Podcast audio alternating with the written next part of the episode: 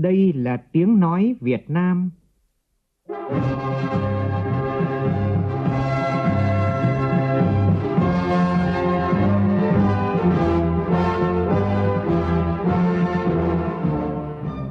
là tiếng nói Việt Nam, phát thanh từ Hà Nội, thủ đô nước Cộng hòa xã hội chủ nghĩa Việt Nam.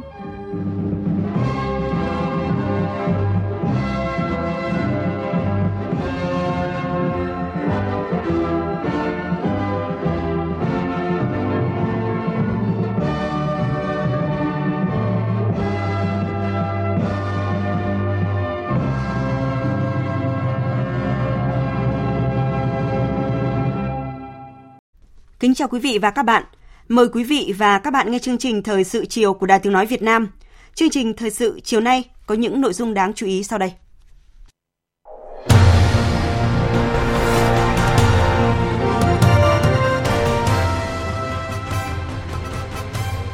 Chủ tịch nước Nguyễn Xuân Phúc tiếp tiến sĩ Kusumi Mari, Chủ tịch công ty trách nhiệm hữu hạn giáo dục y khoa Nhật Bản tại Việt Nam.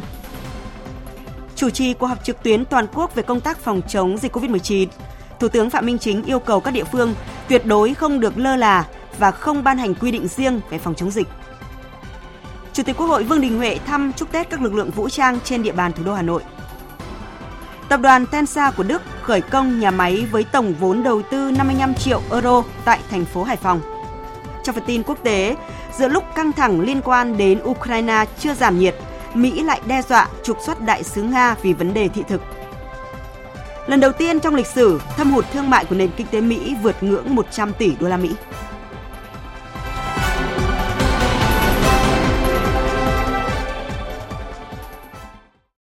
Sau đây là nội dung chi tiết.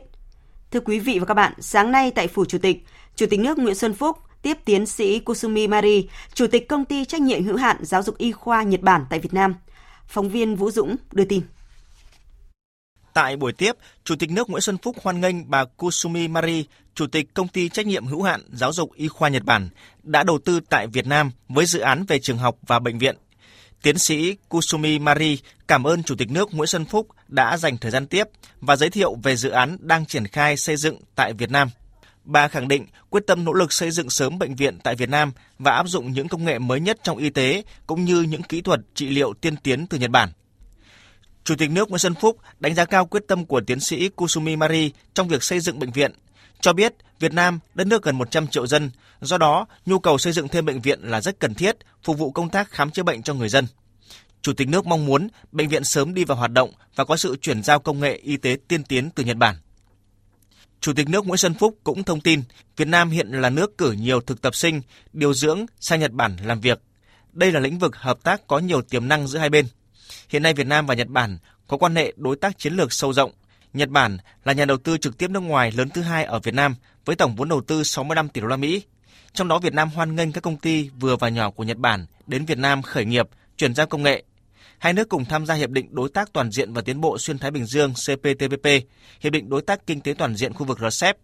Đây là những khuôn khổ thương mại đầu tư ưu đãi cao, tiêu chuẩn cao về bảo vệ sở hữu trí tuệ và đó cũng chính là khuôn khổ để công ty giáo dục y khoa Nhật Bản hợp tác sâu rộng với Việt Nam. Khẳng định hợp tác giáo dục đào tạo và chuyển giao công nghệ là những mối quan tâm hàng đầu tại Việt Nam, Chủ tịch nước mong muốn tiến sĩ Kusumi Mari nỗ lực hơn nữa để thúc đẩy sớm hoàn thiện dự án. Thưa quý vị và các bạn, phát biểu tại cuộc họp trực tuyến với 63 tỉnh, thành phố bàn các nhiệm vụ giải pháp phòng chống dịch COVID-19 trong dịp Tết Nguyên đán, chuẩn bị mở cửa trường học trở lại và mở cửa du lịch, phục hồi kinh tế xã hội, Thủ tướng Phạm Minh Chính nhấn mạnh không được lơ là, chủ quan trong công tác phòng chống dịch, bảo đảm cho nhân dân có một Tết Nguyên đán an toàn ở mức độ cao nhất. Phóng viên Vũ Khuyên phản ánh. Tại cuộc họp, Bộ trưởng Y tế Nguyễn Thanh Long cho biết đợt dịch thứ tư đến ngày 26 tháng 1, cả nước đã ghi nhận trên 2,1 triệu ca mắc, hơn 1,9 triệu người đã khỏi bệnh, số ca tử vong giảm mạnh. Đến nay, Việt Nam đã ghi nhận 166 trường hợp nhiễm biến thể Omicron, trong đó có 6 trường hợp phát hiện trong nước. Đến nay dịch bệnh đã cơ bản kiểm soát được trên phạm vi cả nước. Thảo luận tại cuộc họp, Lãnh đạo các địa phương cho biết, trong dịp Tết cùng với việc thực hiện các giải pháp đảm bảo an toàn giao thông, chăm lo an sinh xã hội, các địa phương kiểm soát chặt chẽ và sẵn sàng các điều kiện ứng phó với dịch COVID-19 để mọi người dân đều được đón Tết an toàn, vui tươi, lành mạnh.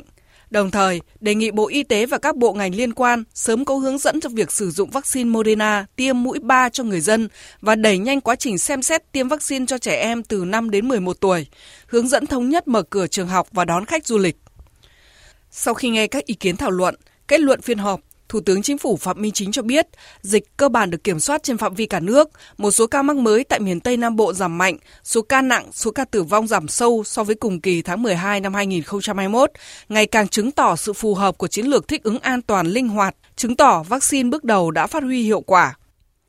Thủ tướng nhấn mạnh không được lơ là chủ quan, không vì nghỉ Tết mà chậm lại giãn ra không thực hiện nghiêm các biện pháp phòng chống dịch. Càng Tết lại càng phải thực hiện nghiêm các quy định phòng chống dịch và phải đảm bảo cho nhân dân có một cái Tết nguyên đán an toàn ở mức độ cao nhất. Dự báo kịp thời, trúng tình hình để có nhiệm vụ mục tiêu cho phù hợp, có phương án ứng phó khoa học hợp lý phù hợp, tích cực, chủ động. Về mục tiêu, Thủ tướng chỉ rõ. Về cái mục tiêu chúng ta đề ra thì hiện nay là chúng ta thực hiện cái đa mục tiêu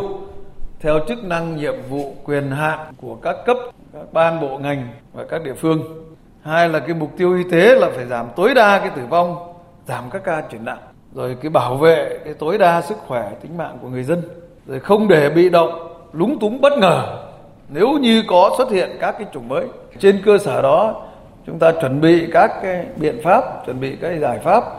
chuẩn bị cái lãnh đạo chỉ đạo, rồi tổ chức thực hiện, rồi các cái cơ sở vật chất khác nó đầy đủ. Thủ tướng yêu cầu Bộ Y tế chủ trì phối hợp với các cơ quan liên quan khẩn trương hoàn thiện, trình chính phủ ban hành chương trình phòng chống dịch, cụ thể hóa các cơ chế chính sách đã được Quốc hội thông qua. Bộ Y tế tiếp tục cập nhật sửa đổi bổ sung hoàn thiện quy trình phác đồ theo dõi y tế, chăm sóc điều trị tại nhà với các trường hợp F0, các ca bệnh nhẹ, các trường hợp tiếp xúc gần. Ngành y tế phải đảm bảo đồng thời các công việc khám chữa bệnh, cấp cứu, các bệnh khác trong dịp Tết. Về tiêm vaccine, Thủ tướng yêu cầu Bộ Y tế và các địa phương tiếp tục đẩy nhanh thần tốc tiêm vaccine, đảm bảo an toàn khoa học hiệu quả. Bộ Y tế chịu trách nhiệm đảm bảo cung ứng đủ vaccine, các địa phương chịu trách nhiệm về việc tổ chức tiêm vaccine trên địa bàn. Bộ Y tế tiếp tục cập nhật sửa đổi bổ sung hoàn thiện quy trình phác đồ theo dõi y tế, chăm sóc điều trị tại nhà với các trường hợp F0, các ca bệnh nhẹ, các trường hợp tiếp xúc gần. Ngành y tế phải đảm bảo đồng thời các công việc khám chữa bệnh, cấp cứu, các bệnh khác trong dịp Tết. Về thuốc, Thủ tướng giao Bộ Y tế tập trung chỉ đạo việc đảm bảo nguồn, phân bổ kịp thời thuốc điều trị. Đối với các loại thuốc thiết yếu phải có cơ số dự phòng phù hợp cho tình hình dịch bệnh diễn biến xấu, hướng dẫn tạo điều kiện thuận lợi, đơn giản hóa thủ tục hành chính cho các tổ chức đơn vị khẩn trương nhập khẩu, sản xuất điều trị COVID-19 khoa học, hiệu quả, đúng với quy định pháp luật, thúc đẩy thử nghiệm chuyển giao công nghệ sản xuất vaccine, thuốc điều trị COVID-19 trong nước. Về mở cửa trường học, Thủ tướng yêu cầu Bộ Giáo dục và Đào tạo, Bộ Y tế tập trung chỉ đạo, chuẩn bị thật chu đáo cho việc mở cửa trường học. Nguyên tắc là thực hiện sớm nhất có thể, không phải ồ ạt, mà phải có lộ trình phù hợp với diễn biến tại các địa phương. Việc tổ chức cho trẻ em học sinh từ độ tuổi 5 đến 11 tuổi trở lại trường học không phụ thuộc vào việc tiêm vaccine. Về cái mở cửa trường học, tinh thần là mở cửa sớm nhất, nhanh nhất có thể, nhưng mà phải an toàn mà hiệu quả đảm bảo được cái, cái sức khỏe của học sinh và cái sự yên tâm của các bậc phụ huynh. Thế còn à, cụ thể rồi à, cách thức thế nào quy trình thế nào rồi ngày tháng thế nào thì các ông chí theo cái chức năng nhiệm vụ quyền hạn của các ông chí các ông chí công bố. Và có lộ trình công khai minh bạch để đảm bảo và đặc biệt là các cái biện pháp phòng chống dịch trong nhà trường. Rồi à, cái thực tập diễn tập các cái phòng chống dịch khi mà có ca nhiễm covid Việc mở lại các đường bay thương mại cần tổ chức các chuyến bay đón người Việt Nam ở nước ngoài về, cần thực hiện đầy đủ các biện pháp phòng chống dịch theo quy định như cách ly, xét nghiệm, tổ chức tiêm vaccine phòng COVID-19 cho những người chưa tiêm. Về lộ trình mở lại toàn bộ hoạt động du lịch, Thủ tướng chỉ rõ. Mở cửa du lịch thì Bộ Văn hóa Thể thao Du lịch chủ trì cùng với Bộ Y tế, cùng các bộ có liên quan.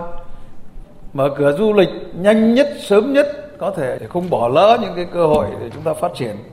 và chậm nhất là 30 tháng 4 1 tháng 5 là chúng ta phải mở cửa cho nó phù hợp. Bên cạnh đó, Thủ tướng yêu cầu Bộ Y tế hướng dẫn việc xét nghiệm khách quốc tế nhập cảnh vào Việt Nam với điều kiện tiên quyết là tiêm đủ mũi vaccine phòng COVID-19. Du khách quốc tế được di chuyển đến các điểm du lịch trong cấp độ dịch cho phép, tuân thủ đầy đủ các biện pháp phòng chống dịch các bộ ngành địa phương tiếp tục quan tâm thực hiện tốt kịp thời các chế độ chính sách, động viên cả về vật chất lẫn tinh thần đối với lực lượng tuyến đầu. Bộ Lao động Thương binh và Xã hội chủ trì đảm bảo công tác an sinh xã hội, tinh thần là không để ai không có Tết, không để ai bị bỏ lại phía sau, tổ chức Tết an toàn, tình nghĩa, tri ân, vui vẻ, tiết kiệm.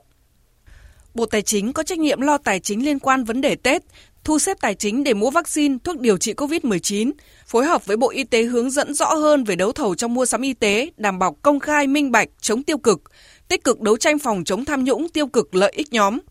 Bộ Công an nhanh chóng điều tra vụ kit xét nghiệm của công ty Việt Á, bảo đảm xét xử đúng người, đúng tội, làm tốt công tác tuyên truyền, phản ánh khách quan, đúng sự thật. Bộ Công an, Bộ Quốc phòng phải đảm bảo ổn định chính trị, an ninh trật tự, an toàn, an dân. Bộ Công Thương phải đảm bảo cung ứng hàng hóa, oxy y tế, năng lượng điện, nguồn cung hàng hóa thiết yếu, lưu thông hàng hóa thuận lợi, tránh đầu cơ nâng giá tiêu cực, không để ảnh hưởng tiêu cực đến đời sống của nhân dân. Chiều nay tại nhà Quốc hội, Chủ tịch Quốc hội Vương Đình Huệ gặp mặt chúc Tết lãnh đạo Quốc hội, đại biểu Quốc hội hoạt động chuyên trách ở Trung ương, cán bộ, công chức, viên chức, người lao động của Văn phòng Quốc hội. Dự lễ khen thưởng đột xuất với tập thể cá nhân đạt thành tích xuất sắc trong tham mưu phục vụ kỳ họp bất thường lần thứ nhất Quốc hội khóa 15. Tin của phóng viên Lê Tuyết. Phát biểu tại buổi lễ, Chủ tịch Quốc hội Vương Đình Huệ nhấn mạnh, nước ta đã đi qua năm 2021 với bộn bề vất vả lo toan, thử thách cam go khốc liệt. Đặc trưng của Quốc hội là hoạt động tập thể, các kỳ họp của Quốc hội, các phiên họp của Ủy ban Thường vụ Quốc hội, các phiên họp của Thường trực Hội đồng Dân tộc, các cơ quan của Quốc hội cũng theo phương thức tập thể. Do vậy, đại dịch COVID-19 đã tác động rất lớn đến hoạt động của Quốc hội. Văn phòng Quốc hội vừa phải tham mưu phục vụ tổ chức 3 kỳ họp Quốc hội, bầu cử đại biểu Quốc hội khóa 15, đại biểu Hội đồng Nhân dân các cấp nhiệm kỳ 2021-2026 trong bối cảnh dịch COVID-19 rất phức tạp, vừa phải tổ chức thêm một kỳ họp bất thường của Quốc hội khóa 15 để kịp thời quyết đáp những vấn đề cấp bách, quan trọng, phục vụ việc phục hồi và phát triển kinh tế xã hội. Năm nay thì à, có thể nói là cái từ khóa bất thường rồi đột xuất là nó thành cái từ khóa là khá thường xuyên này. Để chúng ta vừa mới khép lại một cái năm 2021 với à, rất là buồn bề vất vả, lo toan, thử thách rất là cam go và cũng ờ, rất là khốc liệt. Dịch bệnh Covid-19 nó cũng tác động rất rất là lớn và rất căn bản đến cái ờ, phương thức hoạt động của Quốc hội chúng ta. Và cái tình hình nó đột xuất nó cấp bách như thế này nó cũng đặt ra rất nhiều vấn đề ờ, cho Đảng, nhà nước ta nói chung, cho Quốc hội nói riêng. Và có thể nói rằng là không phải chúng ta tự đánh giá mà cử tri và nhân dân lãnh đạo đảng nhà nước cũng đánh giá là quốc hội là có một năm rất là bận rộn rất là vất vả và làm việc hết mình công hiến hết mình để đáp ứng được những cái yêu cầu cấp thiết của cuộc sống Thay mặt Ủy ban Thường vụ Quốc hội, Chủ tịch Quốc hội Vương Đình Huệ biểu dương, ghi nhận và đánh giá cao sự cống hiến hết mình, rất tâm huyết, trách nhiệm, trí tuệ của tất cả cán bộ, công chức, viên chức, người lao động thuộc Văn phòng Quốc hội và các cá nhân tập thể được khen thưởng đột xuất lần này.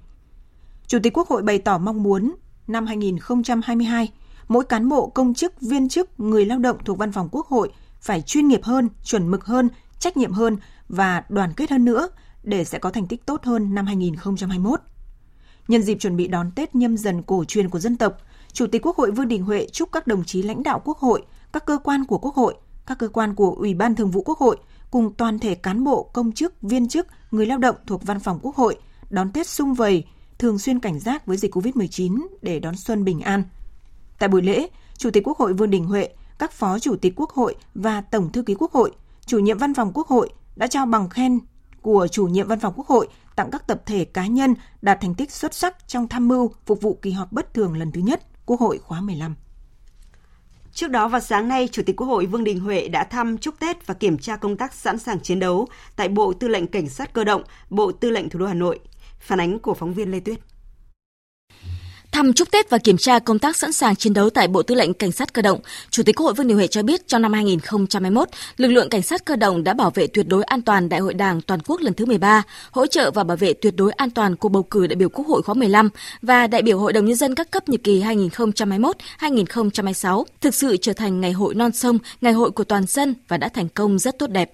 Lực lượng Cảnh sát Cơ động đã phối hợp với các lực lượng nghiệp vụ của Bộ Công an đấu tranh triệt phá thành công nhiều chuyên án lớn về hình sự, kinh tế, ma túy, môi trường, đồng thời đã phát huy vai trò nòng cốt là một lực lượng trọng yếu tuyến đầu trên mặt trận phòng chống dịch COVID-19, góp phần quan trọng cùng cả nước kiểm soát hiệu quả dịch bệnh, nhất là các địa bàn trọng điểm phía Nam, Thành phố Hồ Chí Minh, thủ đô Hà Nội. Để thực hiện thắng lợi nhiệm vụ công tác được giao, Chủ tịch Quốc hội Vương Đình Huệ đề nghị toàn lực lượng công an nhân dân, trong đó có lực lượng cảnh sát cơ động cần tiếp tục bám sát, chấp hành nghiêm, toàn diện, trực tiếp, tuyệt đối sự lãnh đạo của Đảng, tiếp tục triển khai thực hiện tốt nghị quyết 22 ngày 15 tháng 3 năm 2018 của Bộ Chính trị về đổi mới sắp xếp tổ chức bộ máy,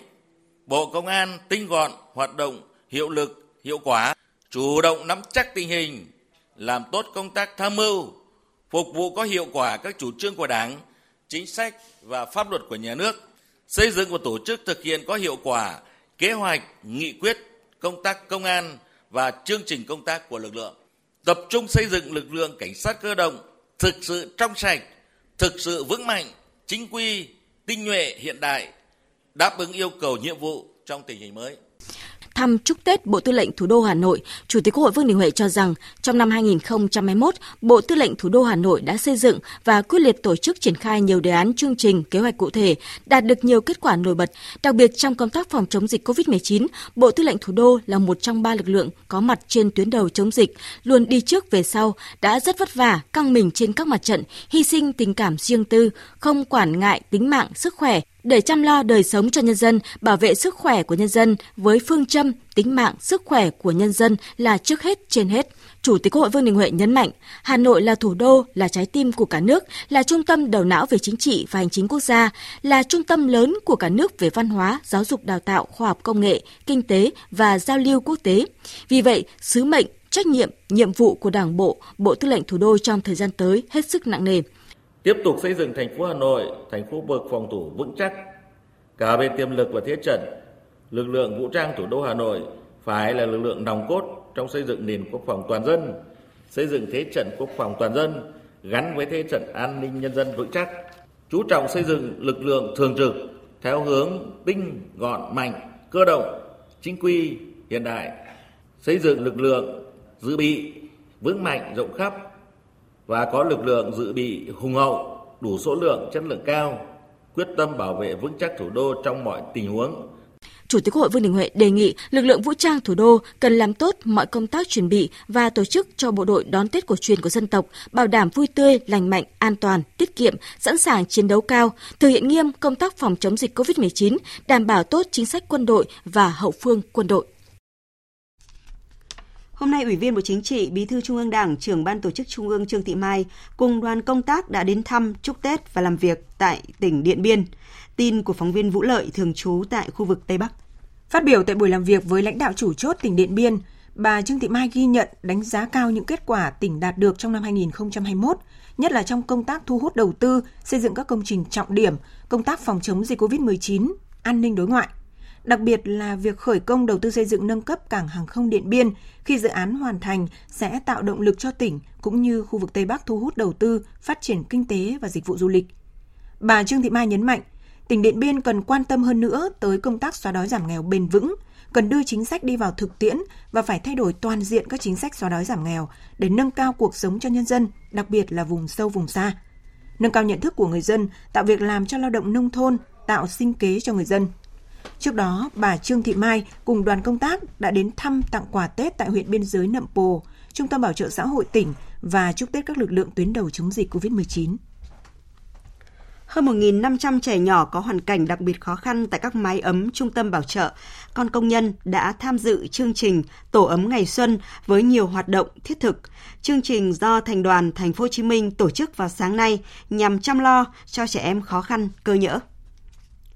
thực hiện kế hoạch tổ chức Xuân Biên phòng ấm lòng dân bản do Đảng ủy Bộ Chỉ huy Bộ đội Biên phòng tỉnh Kiên Giang phát động. Trong những ngày cuối năm này, các đồn biên phòng đóng quân trên cả ba tuyến ở khu vực biên giới, hải đảo đều có nhiều hoạt động thiết thực để chăm lo cho người dân có hoàn cảnh khó khăn, gia đình chính sách có điều kiện vui xuân đón Tết.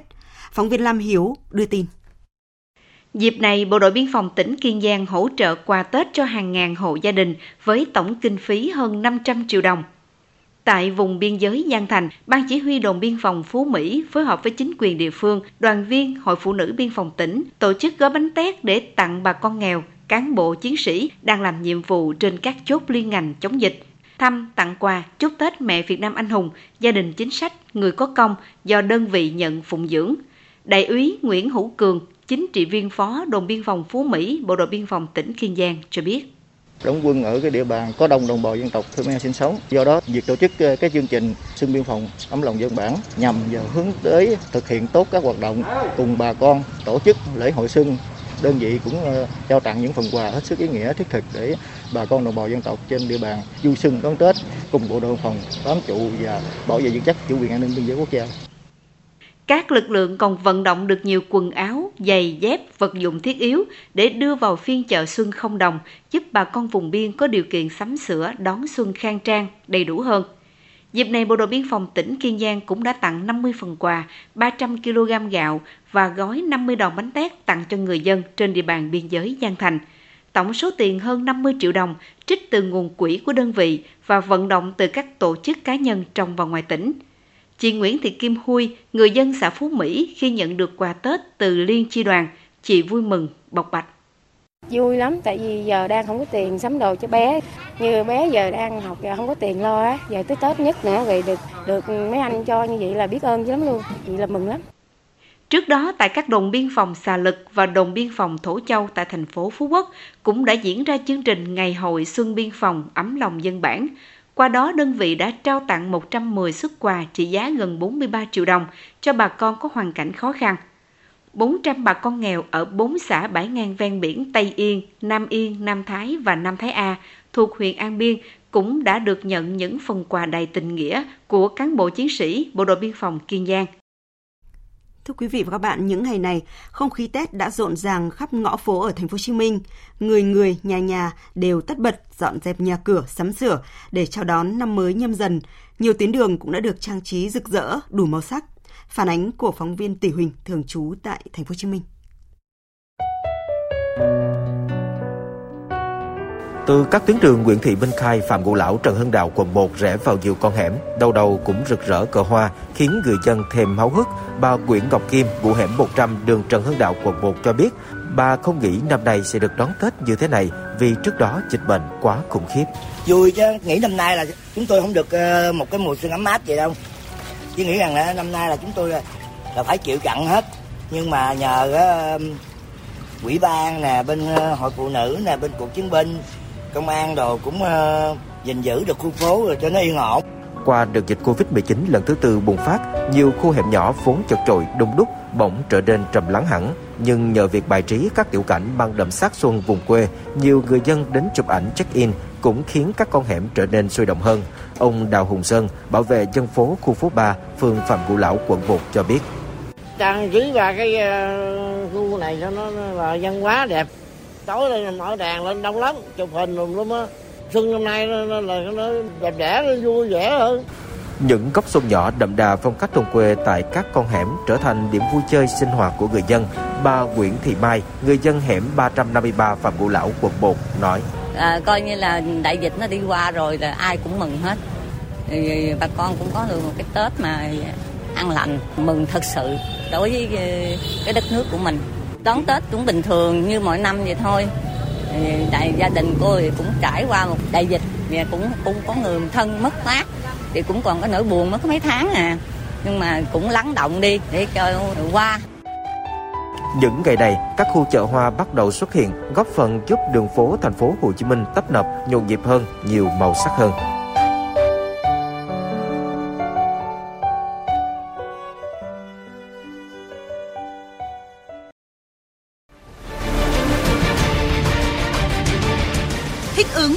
Để bình thường mới. Thích ứng để bình thường mới.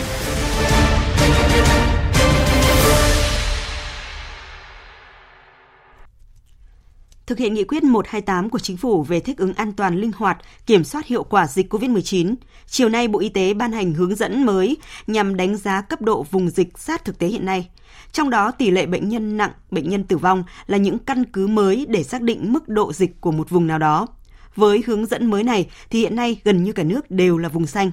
Phóng viên Văn Hải thông tin. Theo hướng dẫn mới của Bộ Y tế, ba tiêu chí đánh giá cấp độ vùng dịch là tỷ lệ ca mắc mới trên địa bàn, tính theo 100.000 người dân trong thời gian 7 ngày.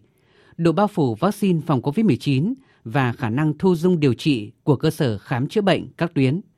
Vẫn là ba tiêu chí của hướng dẫn cũ, nhưng điểm mới là trong tiêu chí đầu tiên sẽ xét đến tỷ lệ ca bệnh phải thở oxy trung bình trong 7 ngày qua ghi nhận trên địa bàn xã, tính theo 100.000 người dân. Cùng với đó là tỷ lệ ca tử vong trong tuần trên địa bàn cấp xã, tính theo 100.000 người dân. Yêu cầu chỉ số này không được vượt quá 6 ca F0 tử vong trong số 100.000 người dân trên địa bàn cấp xã. Chỉ số này là hệ quả của tổng hợp mức độ lây nhiễm và khả năng đáp ứng, đồng thời là mục tiêu cần phải khống chế bằng được, do đó sẽ được sử dụng để đánh giá điều chỉnh cấp độ dịch trên địa bàn xã.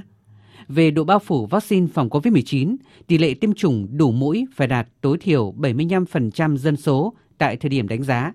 Tỷ lệ tiêm chủng đủ mũi ở người thuộc nhóm nguy cơ cao phải đạt tối thiểu 90% số đối tượng phải tiêm chủng tại thời điểm đánh giá. Về tiêu chí khả năng thu dung điều trị của cơ sở khám chữa bệnh các tuyến sẽ căn cứ vào tỷ lệ sẵn sàng quản lý chăm sóc, tỷ lệ giường bệnh dành cho người bệnh COVID-19 còn trống tại các cơ sở cấp huyện tính theo 100.000 người dân tại thời điểm đánh giá. Và tỷ lệ giường bệnh điều trị tích cực ICU có đủ nhân viên y tế phục vụ tính theo 100.000 người dân. Hướng dẫn mới này thay thế hướng dẫn được Bộ Y tế ban hành ngày 12 tháng 10 năm 2021 tỉnh Bạc Liêu đã trở thành địa phương vùng xanh từ 0 giờ ngày 28 tháng 1. Với quyết định này, tất cả các hoạt động đều trở lại bình thường, trừ hoạt động vũ trường, quán bar tiếp tục dừng hoạt động. Tuy nhiên, những hoạt động vui chơi giải trí ngoài trời không được tập trung quá 50 người cùng một thời điểm. Tất cả người dân đều phải tuân thủ 5K. Tỉnh Bạc Liêu cũng ra quy định không cách ly những người về quê đón Tết. Đại diện 6 hãng hàng không gồm Vietnam Airlines, Vietjet, Bamboo Airways, Pacific Airlines, Viettravel Airlines, Hải Âu Aviation cùng các doanh nghiệp lữ hành, công ty cổ phần du lịch và tiếp thị giao thông vận tải Việt Nam, Tổng công ty du lịch Sài Gòn, công ty cổ phần du lịch Thiên Minh, các doanh nghiệp du lịch về khách sạn, tổ hợp vui chơi giải trí, tập đoàn Sun Group, công ty trách nhiệm hữu hạn tập đoàn BIM và trưởng ban nghiên cứu phát triển kinh tế tư nhân ban 4 thuộc Hội đồng tư vấn cải cách thủ tục hành chính của Thủ tướng Chính phủ ông Trương Gia Bình vừa gửi kiến nghị khẩn gửi Thủ tướng Chính phủ về công bố thời điểm mở cửa du lịch quốc tế tại Việt Nam ngay trong tháng 2 tới. Trong thư, các đơn vị doanh nghiệp cho biết, hiện nay Việt Nam đang thí điểm thực hiện đón khách du lịch quốc tế vào 7 địa phương, 5 địa phương giai đoạn 1 và bổ sung thêm 2 địa phương ở giai đoạn 2. Tuy nhiên, các doanh nghiệp cho biết, sau 2 tháng thí điểm với các điều kiện quy trình còn rất chặt chẽ cho du khách cũng như các doanh nghiệp du lịch, hàng không tham gia chương trình. Đến nay, Việt Nam mới đón được 8.500 du khách. Do đó cần có sự điều chỉnh nhanh chóng về quy định, chính sách đối với quá trình này để tương thích với bối cảnh mới, đồng thời để các địa phương doanh nghiệp có thể chủ động chuẩn bị năng lực, lập kế hoạch, tái cấu trúc kịp thời các quy trình nội bộ, đẩy mạnh các hoạt động xúc tiến quảng bá nhằm tạo sức hút lớn hơn với khách du lịch quốc tế để ngành du lịch, hàng không thực sự có cơ hội phục hồi. Trên cơ sở đó, các đơn vị doanh nghiệp kiến nghị Thủ tướng Chính phủ công bố thời điểm mở cửa du lịch quốc tế tại Việt Nam ngay trong tháng 2 tới để tạo lực đẩy mạnh và để các địa phương cùng các doanh nghiệp vận tải, cư trú và lữ hành có mốc thời gian chuẩn bị, mặc dù mốc thực tế để mở hoàn toàn có thể là 31 tháng 3 hay 30 tháng 4 năm 2022. Lễ động thổ nhà máy Tesla Cộng hòa Liên bang Đức vừa diễn ra tại khu công nghiệp thành phố Hải Phòng. Với tổng vốn đầu tư 55 triệu euro, nhà máy mới của tập đoàn Tesla nhằm tăng cường thêm năng lực sản xuất của tập đoàn tại khu vực châu Á. Việc xây dựng nhà máy dự kiến sẽ được hoàn thành vào quý đầu tiên của năm 2023. Quy trình sản xuất sẽ bắt đầu vào quý đầu tiên của năm 2024 với mục tiêu sản xuất được 40 triệu mét vuông băng dính công nghiệp mỗi năm. Mời quý vị và các bạn tiếp tục nghe chương trình Thời sự chiều của Đài Tiếng Nói Việt Nam với những tin đáng chú ý sau. Hôm nay, Phó Thủ tướng Thường trực Chính phủ Phạm Bình Minh đã có thư gửi cán bộ chiến sĩ lực lượng cảnh sát giao thông toàn quốc biểu dương những thành tích xuất sắc trong thời gian qua. Thay mặt Thủ tướng Chính phủ, Phó Thủ tướng Phạm Bình Minh biểu dương những kết quả thành tích xuất sắc của lực lượng cảnh sát giao thông, đồng thời tin tưởng trong thời gian tới, với nỗ lực không ngừng, lực lượng cảnh sát giao thông toàn quốc sẽ hoàn thành xuất sắc các nhiệm vụ được giao. Trước mắt là làm tốt công tác giữ gìn trật tự an toàn giao thông trong dịp Tết Nguyên đán, vì cuộc sống bình yên và hạnh phúc của nhân dân. Ngày hôm nay, mật độ phương tiện giao thông qua lại cầu Rạch Miễu bắc qua sông Tiền tăng cao đã dẫn đến kẹt xe nghiêm trọng. Đặc biệt từ chiều nay, tình hình giao thông càng phức tạp, ùn tắc trong nhiều giờ liền. Phóng viên Nhật Trường thông tin. Từ đầu buổi chiều nay, mật độ xe ô tô tải, xe ô tô khách từ các tỉnh đồng bằng sông Cửu Long qua lại cầu Rạch Miễu tăng gấp nhiều lần so với ngày thường, nên khu vực cầu Rạch Miễu phía tỉnh Tiền Giang và Bến Tre đều kẹt xe nghiêm trọng. Có thời điểm đến vài giờ phương tiện mới qua được cây cầu này. Mật độ xe tăng do người dân từ thành phố Hồ Chí Minh, miền Đông Nam Bộ về quê như các tỉnh Bến Tre, Trà Vinh, Sóc Trăng, Vĩnh Long. Thêm vào đó là lượng lớn xe tải các nơi đến Bến Tre thu mua qua kiển về phục vụ nhu cầu tiêu thụ Tết. Trước tình trạng ùn ứ giao thông kéo dài, lực, lực lượng chức năng hai tỉnh Tiền Giang, Bến Tre đã tích cực phân luồng, điều tiết giao thông cho các phương tiện qua cầu theo từng tự, hướng dẫn cho các phương tiện đi rẽ vào phà Rạch Miễu tạm để chia lửa cho cầu Rạch Miễu. Đến hơn 15 giờ chiều nay, trạm thu phí BOT cầu Rạch Miễu phải xả trạm để kịp thời góp phần cải thiện tình trạng kẹt xe.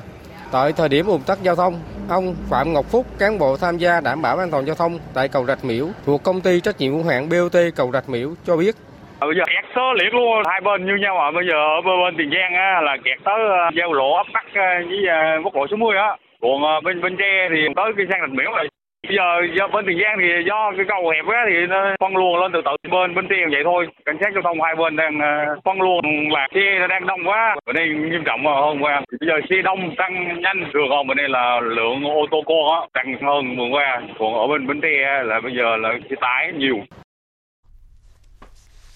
Sáng nay tại công trường dự án cao tốc Bắc Nam đoạn Mai Sơn quốc lộ 45, Bộ Giao thông Vận tải tổ chức phát động phong trào thi đua Xuân nhâm dần trên các công trường giao thông, được triển khai đến tất cả các công trình dự án quan trọng quốc gia của Bộ Giao thông Vận tải trong thời gian từ ngày 23 tháng 1 đến ngày 28 tháng 2. Phóng viên Hải Nho phản ánh. Dự án đầu tư xây dựng tuyến đường bộ cao tốc Bắc Nam là dự án trọng điểm quốc gia được thực hiện qua hai giai đoạn và giai đoạn tiếp theo, giai đoạn 2021-2025 là 729 km. Đây là tuyến đường bộ có ý nghĩa và vai trò quan trọng kết nối trung tâm chính trị thủ đô Hà Nội và trung tâm kinh tế thành phố Hồ Chí Minh, đi qua 32 tỉnh và thành phố, kết nối 4 vùng kinh tế trọng điểm Bắc Bộ, miền Trung phía Nam và vùng đồng bằng sông Cửu Long, kết nối các vùng kinh tế trọng điểm với các cảng biển, các cảng hàng không, khu công nghiệp. Ông Bùi Hồng Đăng, giám đốc điều hành gói thầu 12XL thuộc dự án cao tốc Mai Sơn Quốc lộ 45, chuyên thi công phần hầm đường bộ, cam kết. Riêng cái ngành hầm thì ờ, tập đoàn ờ, chúng tôi là tập trung về cái công tác thi công hầm thì chúng tôi làm 24 tiếng một ngày chia 3 ca đón Tết trên công trường. Quy mô dự án của gói 12 là 1.100 ờ, tỷ. Dự kiến là sẽ nhanh trước 3 tháng. Là cái hầm dài nhất của cái gói này hầm Tam Điệp thì 245 m còn hầm Thung Thi là 680 m. Tiến độ riêng hầm Tung Thi bây giờ được 70% rồi. Ban quản lý dự án Thăng Long, các đơn vị tư vấn giám sát và nhà thầu thi công cam kết thực hiện phong trào thi đua và đăng ký khối lượng thi công của các gói thầu thuộc dự án giai đoạn thi công từ ngày 23 tháng 1 đến ngày 28 tháng 2 năm nay là 188 tỷ đồng. Trong quá trình triển khai thi công, Ban quản lý dự án Thăng Long cam kết sẽ chỉ đạo nhà thầu thi công và tư vấn giám sát kiểm soát chặt chẽ tiến độ, chất lượng các hạng mục thi công, nỗ lực đẩy nhanh tiến độ thi công hoàn thành dự án. Ông Lương Văn Long, giám đốc dự án Mai Sơn quốc lộ 45, ban quản lý dự án Thăng Long cho biết. Tết cổ truyền ấy thì ờ, với tất cả anh em thì đều có những cái tâm trạng nhất định. Tuy nhiên thì chúng tôi cũng đã vận động, động viên không phải những ngày giáp Tết mà cũng đã từ những ngày đầu, ờ, giai đoạn đầu để anh em xác định cái tinh thần, cái ý thức đối với cái công việc. Chúng tôi đang ờ, triển khai theo hướng là nghỉ đan sen và lúc nào ở trên công trường cũng có bộ phận của ban quản lý dự án, của tư vấn giám sát và nhà thầu tất cả các mũi thi công nhà thầu triển khai đều có các cái cơ quan liên quan để thực hiện nghiệm thu rồi là uh, kiểm soát rồi đánh giá các cái công việc nhà thầu thực hiện chất lượng đảm bảo theo yêu cầu của dự án. Trò chuyện với lãnh đạo bộ ngành địa phương. Thưa quý vị và các bạn, năm 2021, tỉnh Khánh Hòa là một trong số nhiều địa phương ở miền Trung chịu tác động bất lợi của đại dịch COVID-19. Sau một thời gian đóng băng kéo dài, Khánh Hòa và các địa phương hoạt động du lịch tại miền Trung đang nỗ lực tái cơ cấu kinh tế địa phương theo hướng an toàn, bền vững. Trước mắt, tỉnh Khánh Hòa thực hiện thí điểm chương trình đón khách trong nước và quốc tế linh hoạt, an toàn, kiểm soát hiệu quả dịch COVID-19. Nhân dịp đầu năm mới 2022, phóng viên Đài Tiếng Nói Việt Nam tại khu vực miền Trung đã phỏng vấn ông Nguyễn Tấn Tuân, Chủ tịch Ủy ban Nhân dân tỉnh Khánh Hòa về quyết tâm của địa phương nhằm thực hiện các mục tiêu đề ra. Thưa ông Nguyễn Tân Tuân, Chủ tịch Ủy ban Nhân dân tỉnh Khánh Hòa, năm 2021, Khánh Hòa vẫn còn gặp nhiều khó khăn khi chỉ tiêu kinh tế xã hội tiếp tục suy giảm năm thứ hai. Tổng sản phẩm trên địa bàn tỉnh Khánh Hòa giảm gần 6% so với năm 2020. Xin ông nói rõ những nguyên nhân khách quan lẫn chủ quan tác động đến sự phát triển kinh tế của địa phương trong năm qua. Khánh Hòa là một cái tỉnh cơ cấu cái kinh tế chủ yếu là tập trung cho cái khu vực dịch vụ du lịch thương mại. Do đó khi dịch đến là khách du lịch kể cả các cái chuyến bay trong nước và ngoài nước giảm và nó kéo theo cái việc phát triển các cái ngành khác như là thương mại, công nghiệp xây dựng và chính vì vậy thì cái tăng trưởng âm là cái hiển nhiên. Ờ, thưa ông, trong bối cảnh khó khăn do ảnh hưởng dịch bệnh Covid-19 kéo dài, ông có thể cho biết đâu là điểm sáng về kinh tế xã hội của tỉnh Khánh Hòa trong năm qua? Sau khi kiểm soát được dịch bệnh thì các doanh nghiệp chủ lực của tỉnh như là Tổng công ty Khánh Việt Khatoco, như là công ty à, trách nhiệm hữu hạn một thành viên Yến Sào Khánh Hòa đã bắt tay ngay vào cái việc tổ chức lao động sản xuất. Do đó chỉ cần 3 tháng khi mà phát triển sản xuất theo cái tinh thần nghị quyết 128 thì thu ngân sách ở các cái lĩnh vực sản xuất hàng hóa của hai tổng công ty đã thu vượt chứng tỏ là cái năng lực sản xuất của các cái doanh nghiệp nhà nước trên địa bàn vẫn còn cái dư địa phát triển rất tốt. À, bên cạnh đó thì các cái doanh nghiệp tiếp tục đưa đến các cái sản phẩm bất động sản nguồn khách du lịch khi chính phủ cho phép cái du lịch hộ chiếu vaccine đón khách bài bản bắt đầu là có cái chuyển biến mới. Mặc dù là dịch bệnh nhưng việc kiểm soát được dịch sản xuất của Khánh Hòa vẫn duy trì tốt. Có như vậy thì thu ngân sách của tỉnh mới vượt được 2,6%. Vâng thưa ông, năm 2022, tỉnh Khánh Hòa đang tập trung kêu gọi và thu hút các nhà đầu tư chiến lược và làm ăn lâu dài tại cái vùng đất có tiềm năng và lợi thế này. Vậy ông kỳ vọng như thế nào trong việc tái cơ cấu kinh tế địa phương theo hướng an toàn, bền vững sau những thăng trầm như thời gian vừa qua? Tỉnh Khánh Hòa thì đang chuẩn bị tổng kết 10 năm thực hiện kết luận 53 của Bộ Chính trị về việc phát triển tỉnh Khánh Hòa đến năm 2030 và những năm tiếp theo. Chúng tôi cũng đang rất là tin tưởng Bộ Chính trị, Ban Bí thư cũng sẽ có những chủ trương mới, những quyết sách mới để cho Khánh Hòa có điều kiện cất cánh, phát triển mạnh mẽ hơn và trở thành đô thị trực thuộc Trung ương sau năm 2030. Và mới đây Quốc hội cũng đã đồng ý chủ trương phát triển các cái tuyến cao tốc phía Nam, phía Đông. À, trong đó thì Khánh Hòa à, với cái tuyến cao tốc từ Văn Phong đi Nha Trang và cái đề xuất tuyến cao tốc từ Buôn Ma Thuột đến Khánh Hòa rõ ràng mở ra một cái vùng đất đầy tiềm năng của khu kinh tế Văn Phong đang kỳ vọng chắc chắn Khánh Hòa cũng sẽ thay đổi cơ cấu à, kinh tế trong 5 năm đến. Với việc hình thành các cái khu công nghiệp hiện đại, à, nông nghiệp chất lượng cao vừa tạo ra những cái sản phẩm du lịch mới ở các cái khu đô thị, các khu thương mại và các khu du lịch. Và chúng tôi cũng rất mừng là sau khi quy hoạch xong thành phố Nha Trang, khu kinh tế Văn Phong, cái quy hoạch chung của toàn tỉnh Khánh Hòa thì các nhà đầu tư đã đăng ký tìm đến các cái vị trí khu vực Văn Phong có một cái dư địa rất lớn 150.000 hecta với một cái quy hoạch rõ ràng hiện đại thì chắc chắn Văn Phong cũng sẽ trở thành một cái điểm đến rất là hấp dẫn và đây là một cái khu kinh tế mở với cảng nước sâu đủ điều kiện để khai thác cái nguồn hàng từ Tây Nguyên. Cùng lúc đó thì chúng tôi cũng đã báo cáo với Thủ tướng về việc xây dựng cái đô thị sân bay Cam Lâm. Khi đã đầy đủ các cái quy hoạch thì chắc chắn quá trình triển khai các cái dự án lớn này sẽ đảm bảo thật sự đúng quy định pháp luật và mọi người dân cũng sẽ đồng thuận. Chúng ta có huyện đảo Trường Sa với một cái ngư trường rộng lớn như thế. Do đó khi phát triển thì nên chú trọng xem ngư trường Trường Sa là một cái địa chỉ đến để mà khai thác, đánh bắt, chế biến, kể cả cái việc nuôi trồng lúc đó thì kinh tế huyện đảo Trường Sa sẽ hùng mạnh đảm bảo phát triển kinh tế gắn với an ninh quốc phòng Xin cảm ơn ông Nguyễn Tấn Tuân, Chủ tịch Ủy ban nhân dân tỉnh Khánh Hòa đã dành thời gian trả lời phỏng vấn. Quý vị và các bạn vừa nghe phóng viên Đài Tiếng nói Việt Nam trao đổi với ông Nguyễn Tấn Tuân, Chủ tịch Ủy ban nhân dân tỉnh Khánh Hòa về giải pháp thu hút đầu tư, tái cơ cấu kinh tế địa phương. Tiếp theo chương trình là một số thông tin thời tiết đáng chú ý. Không khí lạnh mạnh từ đêm mai sẽ tràn về miền Bắc nước ta. Rét buốt và mưa lạnh sẽ kéo dài xuyên suốt những ngày Tết Nguyên đán. Càng trong Tết, không khí lạnh càng bổ sung liên tục. Đặc biệt lưu ý vùng núi cao có khả năng xảy ra mưa tuyết và băng giá. Còn trong đêm nay và ngày mai, Bắc Bộ và Bắc Trung Bộ đêm và sáng mây mù, trưa chiều hừng nắng ấm, nhiệt độ ban ngày cao nhất là 25 đến 26 độ, ban đêm từ 17 đến 19 độ. Quảng Trị đến Bình Thuận, Tây Nguyên và Nam Bộ ngày mai trời nắng, nhiệt độ cao nhất ở mức 30 đến 32 độ, về đêm trong khoảng từ 20 đến 24 độ. Đặc biệt, tại một số tỉnh miền Đông Nam Bộ, trưa và đầu giờ chiều mai khá nóng có điểm 33 đến 34 độ.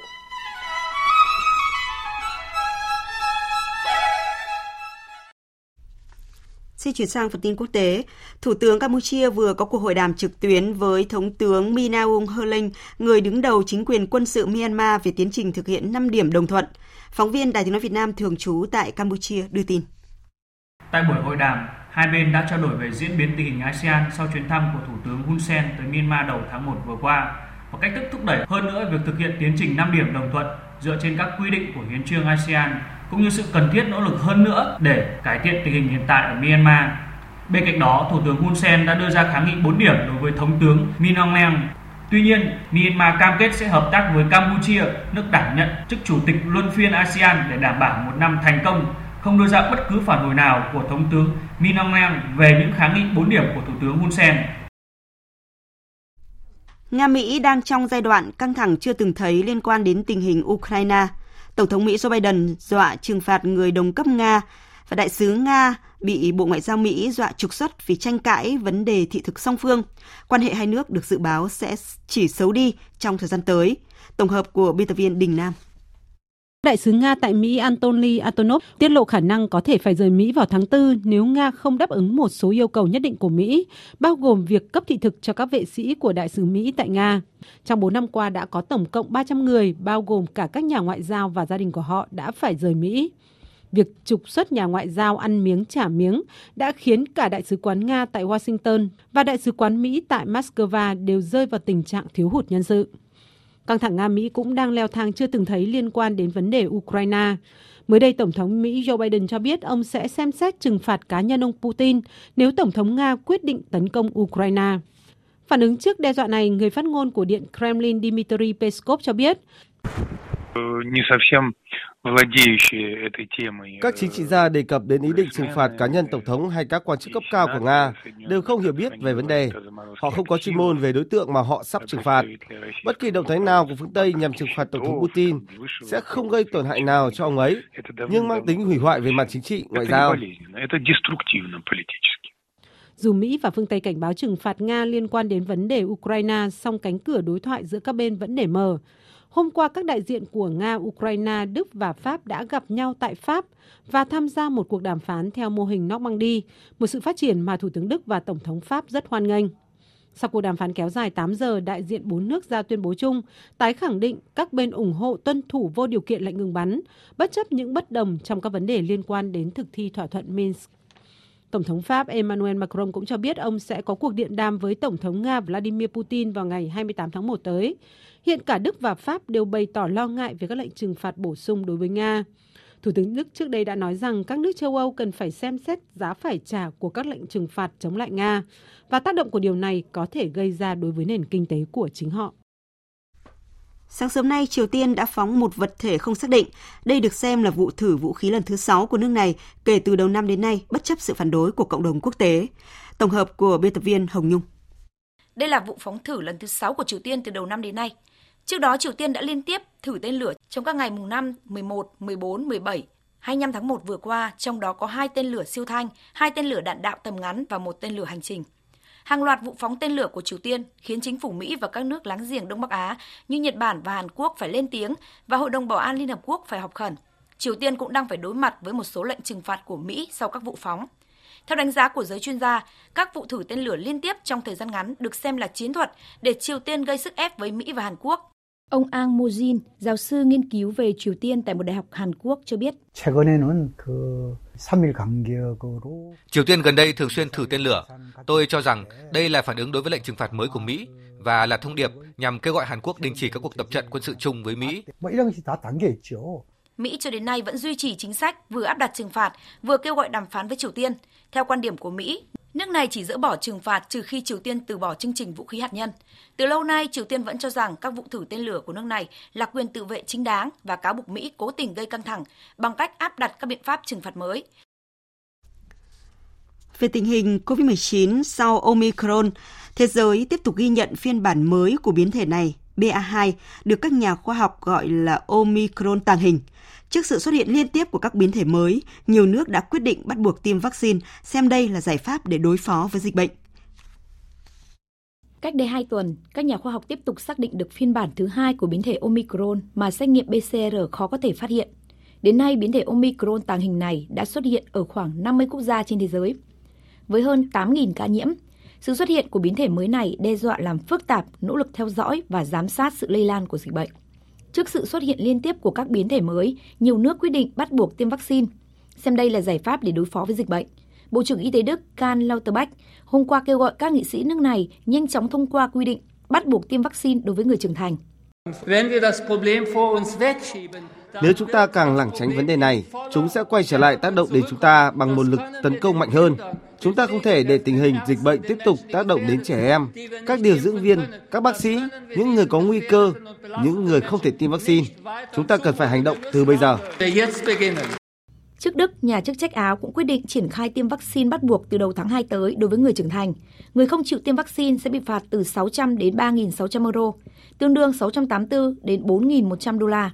Một số quốc gia châu Âu trước Đức và Áo cũng đã áp dụng quy định bắt buộc này đối với một số nhóm đối tượng trong xã hội. Italia bắt buộc tiêm ngừa đối với người trên 50 tuổi, trong khi Hy Lạp cũng bắt buộc tiêm với người trên 60 tuổi. Một số nước châu Âu khác cũng yêu cầu nhân viên y tế phải tiêm ngừa.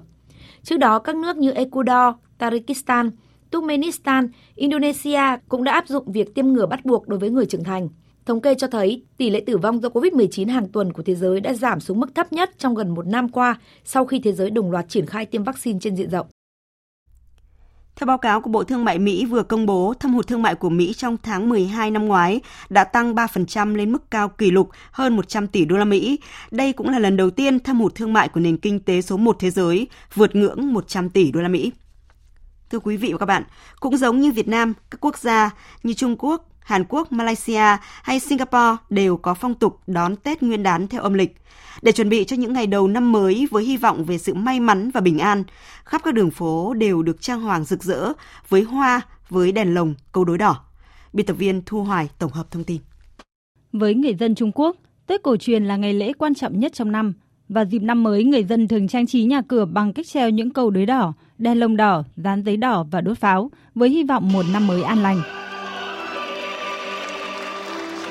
Tết Nguyên đán năm nay là nhâm dần, nên nhiều người đã trang hoàng nhà cửa bằng đèn lồng đỏ có hình con hổ. Các khu chợ quê, chợ câu đối, chợ hoa cũng tấp nập kẻ bán người mua. Ai cũng mong muốn mua được những chậu hoa đẹp nhất, những câu đối ý nghĩa nhất. Chúng tôi có rất nhiều câu đối và hình dán con hổ. Năm nay mặt hàng này rất đắt khách. Ai cũng cầu mong bản thân trong năm mới sẽ luôn mạnh mẽ và có sức sống như loài hổ. Tôi đã mua một số loại hoa có màu đỏ và có ý nghĩa về tốt lành. Cũng giống như Trung Quốc đại lục, người dân tại Hồng Kông đón Tết âm lịch cổ truyền với rất nhiều hoạt động. Tuy nhiên, cách đón Tết ở Hồng Kông pha trộn giữa truyền thống phương Đông và nét văn hóa phong khoáng mới mẻ của phương Tây. Hoạt động nổi bật diễn ra ở Hồng Kông là hội chợ hoa đón mừng năm mới kéo dài từ ngày 25 đến 30 Tết âm lịch. Tại đây luôn có những loại cây đặc trưng của mùa xuân, trong đó có quất, thủy tiên, mẫu đơn, đào. Không khí ấm áp, vui tươi và nhộn nhịp cũng ngập tràn trên những con phố trung tâm của Singapore khi Tết Nguyên đán nhâm dần đang tới gần. Mọi con phố, mọi khu dân cư tại quốc đảo Sư Tử đều được trang hoàng rực rỡ cùng với nhiều hoạt động văn hóa giúp người dân cảm thấy vui tươi, phấn chấn và xích lại gần nhau, đoàn kết hơn cùng nhau vượt qua những tháng ngày khó khăn vì đại dịch. Nổi bật là lễ hội ánh sáng kéo dài tới ngày mùng 2 tháng 3, bắt đầu từ 19 giờ các ngày cho tới nửa đêm hàng ngày. Những con hổ Bengal khổng lồ bằng đèn lồng đã được dựng lên, với chú hổ lớn nhất có chiều cao gần 5 mét và chiều dài tới 4,5 mét, cùng với hàng trăm đèn lồng được thắp sáng tạo hình cho hơn 60 con hổ dọc theo gần 1 km ở khu phố Nghề Hoa.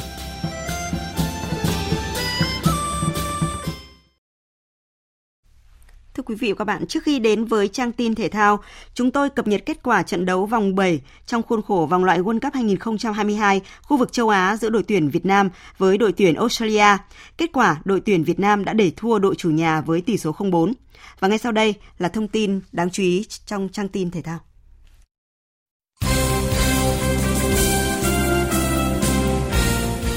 Thưa quý vị và các bạn, chiều nay đội tuyển nữ Việt Nam bước vào lượt trận cuối bảng C vòng chung kết Asian Cup 2022 gặp đối thủ Myanmar. Hai lần để đối thủ vượt lên dẫn trước, nhưng Tuyết Dung và Huỳnh Như đã lần lượt ghi bàn, qua đó ấn định kết quả hòa hai đều. Giành một điểm và đứng thứ ba ở bảng C,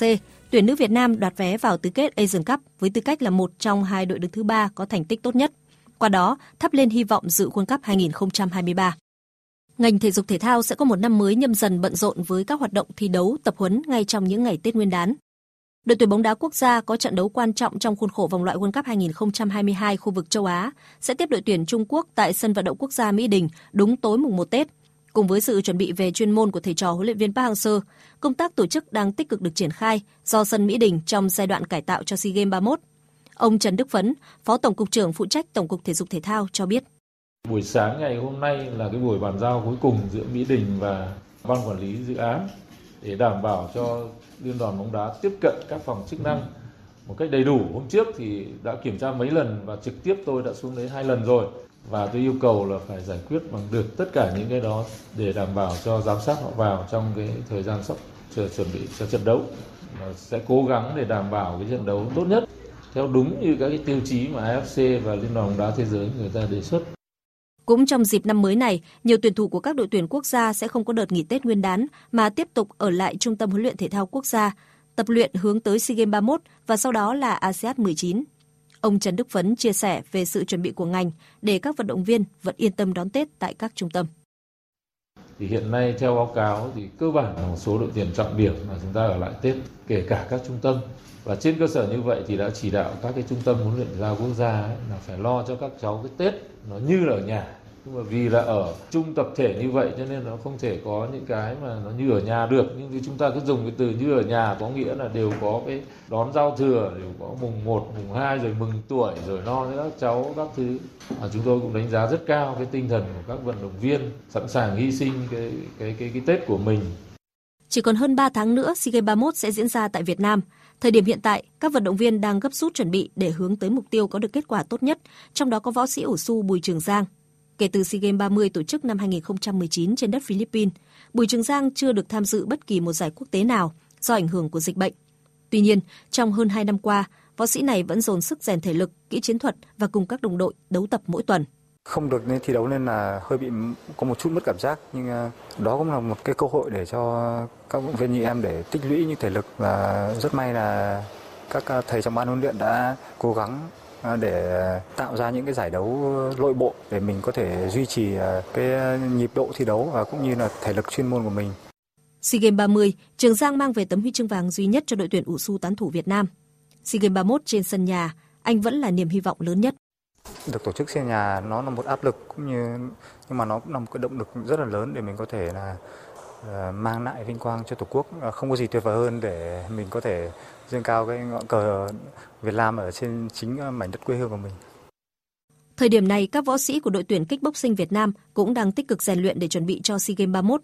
Do xác định SEA Games 31 sẽ khó khăn hơn so với kỳ đại hội trước, nên yếu tố thể lực được ban huấn luyện rất chú trọng. Huấn luyện viên Đặng Đình Kiểm cho biết.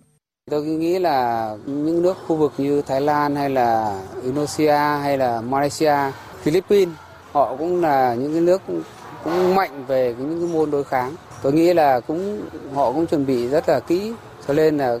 muốn giữ vững cái ngôi vị so với cái kỳ trước thì tôi nghĩ là Việt Nam mình cũng phải cố gắng nhiều. Niềm hy vọng lớn nhất của kickboxing Việt Nam vẫn là Nguyễn Xuân Phương, đương kim vô địch SEA Games. Hai năm qua, anh mới chỉ tham dự được 3 giải trong nước thành ra việc duy trì phong độ bị ảnh hưởng khá nhiều. À, sẽ có rất nhiều các nước tham dự hơn như là Thái Lan sẽ vào ờ, hạ cân của em nên là cũng có áp lực cho em với cả đấu ở sân nhà với giữ thành tích vô địch của mình nên là cũng có áp lực cho em. Năm 2019, khi kickboxing lần đầu được đưa vào thi đấu ở SEA Games 30, đội tuyển kickboxing Việt Nam đã để lại dấu ấn lớn khi đem về tổng cộng 7 huy chương, trong đó có 4 huy chương vàng, 3 huy chương đồng, đứng nhất toàn đoàn. Tại SEA Games 31, kickboxing Việt Nam đặt mục tiêu giành từ 4 đến 6 huy chương vàng. Dự báo thời tiết Trung tâm Dự báo Khí tượng Thủy văn Quốc gia cho biết khoảng đêm mai không khí lạnh sẽ ảnh hưởng đến một số nơi ở vùng núi Bắc Bộ và sau đó ảnh hưởng đến các nơi khác ở Bắc Bộ và Bắc Trung Bộ, một số nơi ở Trung Trung Bộ. Từ đêm ngày 29 tháng 1, ở Bắc Bộ và Bắc Trung Bộ trời chuyển rét đậm, rét hại. Nhiệt độ thấp nhất ở Bắc Bộ phổ biến từ 10 đến 13 độ, vùng núi từ 7 đến 10 độ, vùng núi cao có nơi dưới 3 độ và có khả năng xảy ra băng giá, mưa tuyết và đặc biệt ở khu vực Bắc Bộ và Thanh Hóa có mưa rông, riêng khu vực vùng núi Bắc Bộ cục bộ có mưa vừa, mưa to. Và sau đây sẽ là phần dự báo chi tiết các khu vực đêm nay và ngày mai. Phía Tây Bắc Bộ có mưa rào và rông vài nơi, sáng sớm có sương mù nhẹ, ngày nắng, đêm và sáng sớm trời rét, nhiệt độ từ 17 đến 26 độ. Riêng Sơn La Điện Biên cao nhất từ 29 đến 32 độ. Phía Đông Bắc Bộ và Thanh Hóa nhiều mây, đêm và sáng sớm có mưa phùn và sương mù, trưa chiều giảm mây hửng nắng. Nhiệt độ từ 18 đến 27 độ. Khu vực từ Nghệ An đến Thừa Thiên Huế, phía Bắc đêm và sáng sớm có mưa nhỏ và sương mù. Phía Nam đêm có mưa vài nơi, ngày nắng, đêm và sáng sớm trời lạnh, nhiệt độ từ 19 đến 30 độ. Khu vực từ Đà Nẵng đến Bình Thuận, đêm không mưa, ngày nắng, nhiệt độ từ 21 đến 32 độ. Tây Nguyên, đêm không mưa, ngày nắng, nhiệt độ từ 17 đến 30 độ. Nam Bộ, chiều tối và đêm có mưa rào vài nơi, ngày nắng, nhiệt độ từ 22 đến 33 độ, riêng miền Đông có nơi trên 34 độ. Khu vực Hà Nội, đêm và sáng sớm có mưa phùn và sương mù, trưa chiều giảm mây trời nắng, đêm và sáng sớm trời rét, nhiệt độ từ 19 đến 27 độ. Tiếp theo là dự báo thời tiết biển, vịnh Bắc Bộ có mưa vài nơi, tầm nhìn xa trên 10 km, giảm xuống dưới 1 km trong sương mù, gió đông bắc đến đông cấp 3 cấp 4. Vùng biển từ Quảng Trị đến Quảng Ngãi, từ Bình Định đến Ninh Thuận và từ Bình Thuận đến Cà Mau không mưa. Tầm nhìn xa trên 10 km, gió đông bắc đến bắc cấp 4 cấp 5. Vùng biển từ Cà Mau đến Kiên Giang và Vịnh Thái Lan có mưa rào vài nơi, tầm nhìn xa trên 10 km, gió nhẹ. Khu vực Bắc Biển Đông có mưa rào và rông vài nơi, tầm nhìn xa trên 10 km, gió Đông Bắc cấp 5, riêng phía Đông Bắc có lúc cấp 6, giật cấp 7, cấp 8, biển động. Khu vực giữa và Nam Biển Đông và khu vực quần đảo Hoàng Sa thuộc thành phố Đà Nẵng, khu vực quần đảo Trường Sa thuộc tỉnh Khánh Hòa có mưa rào và rông rải rác, tầm nhìn xa trên 10 km, giảm xuống từ 4 đến 10 km trong mưa, gió Đông Bắc cấp 4, cấp 5, sau tăng lên cấp 6, giật cấp 7, cấp 8, biển động. Quý vị và các bạn vừa nghe chương trình Thời sự chiều của Đài Tiếng Nói Việt Nam. Chương trình do các biên tập viên Nguyễn Hằng Đức Hưng cùng kỹ thuật viên Thanh Tùng thực hiện, chịu trách nhiệm nội dung Nguyễn Vũ Duy. Cảm ơn quý vị và các bạn đã quan tâm theo dõi.